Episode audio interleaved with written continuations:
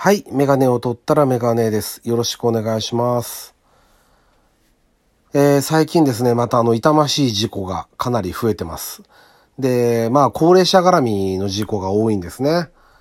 でですね、その、まあ、オートマチックに関しては以前の配信で、まあ半分冗談のつもりでオートマチック禁止にした方がいいんじゃないかっていう話をちょっとしたんですけども、ちょっとそういうことを言い始めてきてる人が出てきましたね、やっぱりね。あのーまあ実際マニュアルトランスミッション、ギアミッションの車でも、ギアが繋がってる状態で踏んでしまえば加速しちゃうんですけども、オートマチックの場合は、ドンって踏んじゃうとギアを変速して、まあ無段階の場合もそうです。回転を合わせて、より鋭い加速で加速してっちゃうんで、あの、やっぱりギアミッション車、マニュアルギアボックスの車よりは危険だと思いますよね。で、またドライバーたちに自覚がない。高齢ドライバー。あの、年取ってるから悪いって言ってるんじゃないんですよね。それは若くても、あの、うん、操作の間違いっていうのはあると思うので、別に年寄りだから悪い、年寄りだから乗るなって言ってるわけじゃないんですけれど、うんと、高齢者の方にその傾向が多いと。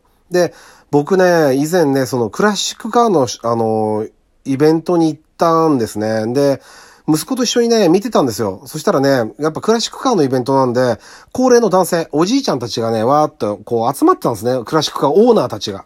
で、あのまあ、盗み聞きじゃないですけど、聞こえちゃったんで、まあ、しょうがないんで聞こえちゃったもんですから、その、10人は大げさかな、6人から8人ぐらいのおじいちゃんたちが、クラシックカーオーナーたちが集まって、何を話してたかっていうと、報道はおかしいと。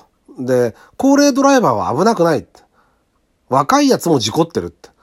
あ高齢ドライバーが目立つから標的にされてるだけだ。俺たちは悪くないっていうことをみんなで話してるんですよね。ってことはですよ。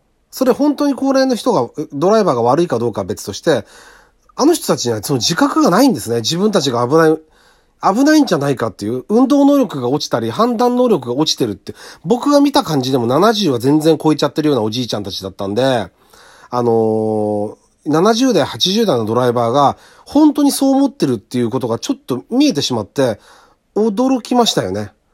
あの、まずはやっぱり、受け入れることですよね。自分の老いとかもそうだし、運動能力や、運動能力や判断能力の低下を受け入れることがまず事故を防ぐことだと思うので、あのちょっと問題はやっぱりありますね。あるなと思いました。はい。あの何も老人をいじめるというわけではなく、うーん、それは僕ら、僕なんかみたいに40代になっても運動能力の衰えは感じます。運転していても。下手になったなって思う時があります。それはやっぱ受け入れなければいけないっていうことですね。そうすることに、ことによって悲しい事故が一つでも減るのであれば、あの、そんないいことはないと思いますよね。もう悲しい事故はなくなってほしいと。まあ平成から令和に変わって、テクノロジーはどんどん進歩して、きっとそういうことがだんだんなくなるようになってくると思うのを、待つしかないのが歯がゆいですけども、そうするしかないっていうことですよね。そう、そう思いました。はい。はい。でですね、よ、第44回ですね、ラジオにメガネ始めたいと思います。よろしくお願いします。はい。えー、皆さんですね、何話そうかなと思ってて、あのー、皆さんの近藤正彦さんって知ってますよね？マッチです。ジャニーズの。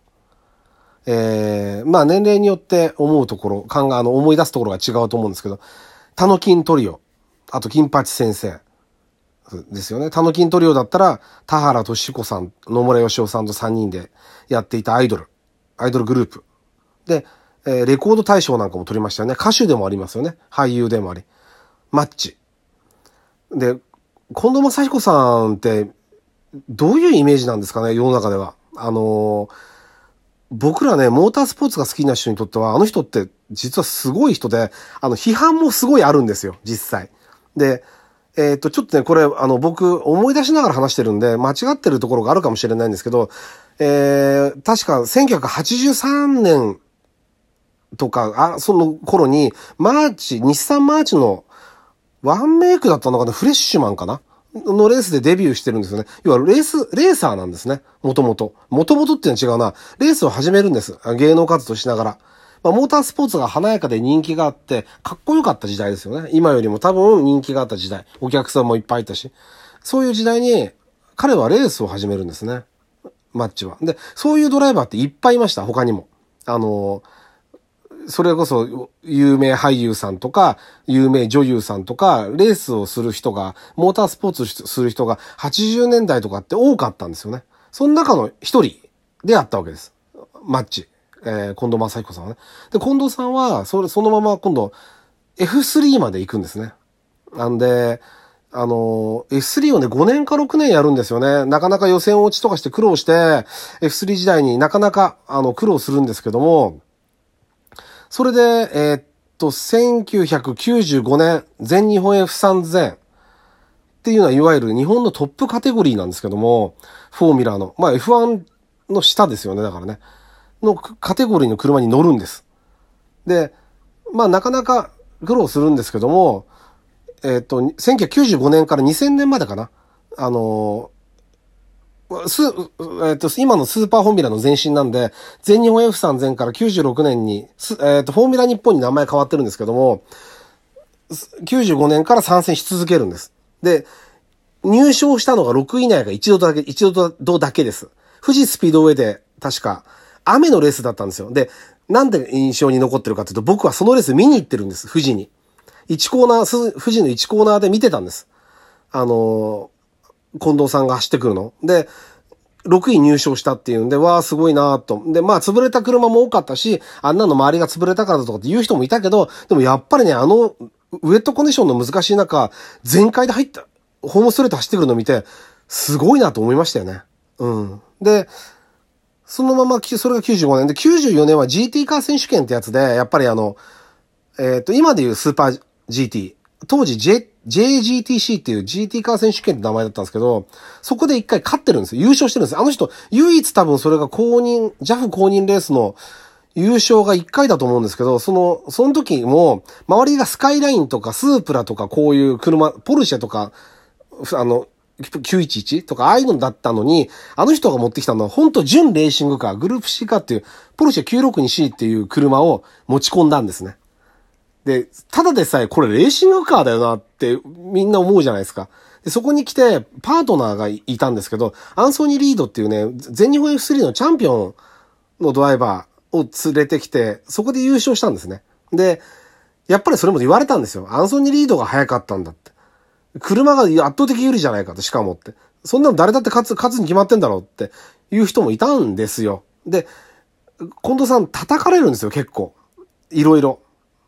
でも、あの人は、僕はずっとそれ思ってたんだけど、あの人は、どんなに何を言われようが、決して曲がらなかったし、レースが好きだから参戦し続けたんです。やっぱりね、負けたりすると出なくなっちゃうんですよ、芸能人の人って。イメージもある、ありますよね、当然。だから、やっぱり負けるレースは出たくないし、みっともないところ、格好悪いとか見せたくないじゃないですか。だけど、あの人のすごいところは、多分本当に好きなんですよ、レースがね。だから負けても負けても出続ける。で、自分は、レーシングドライバーとしてレーシングスピードは劣ってるって分かってたんですよね。分かってるけども、スポンサーも集まるし、お客さんも集まるじゃないですか。そう、そうすることによって、モータースポーツが盛り上がるってあの人は、その当時から思ってたんですよね。もっと全然先を見てたんですよ。その時、ブーブーブー文句言ってる連中よりも。先を見ていて、その結果、その後、あの人はコンドレーシングっていうのを2000年かな ?2000 年に立ち上げるわけです。で、名前ばっかりの監督とかでいたんですよ。芸能人がどっかのチームの名前だけの監督とか、自分でチームは持つけど、マシンメンテナンスは別のとこに出すとかってあったんだけど、コンドレーシングっていうのは本当の純レーシングチームなんですよ。すべてを自分でやる。で、そんなことやる人なんていなかったんですよ、それまで。今でもなかなかいないですよ。お金もなかなか集まらない大変だし、日程とかその組んで仕事のその膨大な量、車をマシンを作ってか、どのカテゴリーに参戦するのか。で、もう、ものすごい大変な作業なんですよ。それを、あの人はやってのけてるんですよ、今でも。GT 選手権じゃないや、ごめんなさい。今のスーパー GT にも出場してトップチーム。今、日産ですよね。GTR で出てますけど。で、GT500 と300両方出て、で、スーパーフォーミュラっていう今、今の国内のトップフォーミュラーでも、きちんと、こう、どのカテゴリーでも成績、まあ悪い時もありましたよ。悪い時もあったけど、成績を残しながら、きっちりやってるんですよ、あの人は。で、僕はそれがあの人のかっこいいところだとずっと思っていて、あのね、タレントイメージとか芸能人とかを関係なく、本当にレースが好きでやってるっていうマッチが僕の尊敬する、あの、近藤正彦さんなんですよね。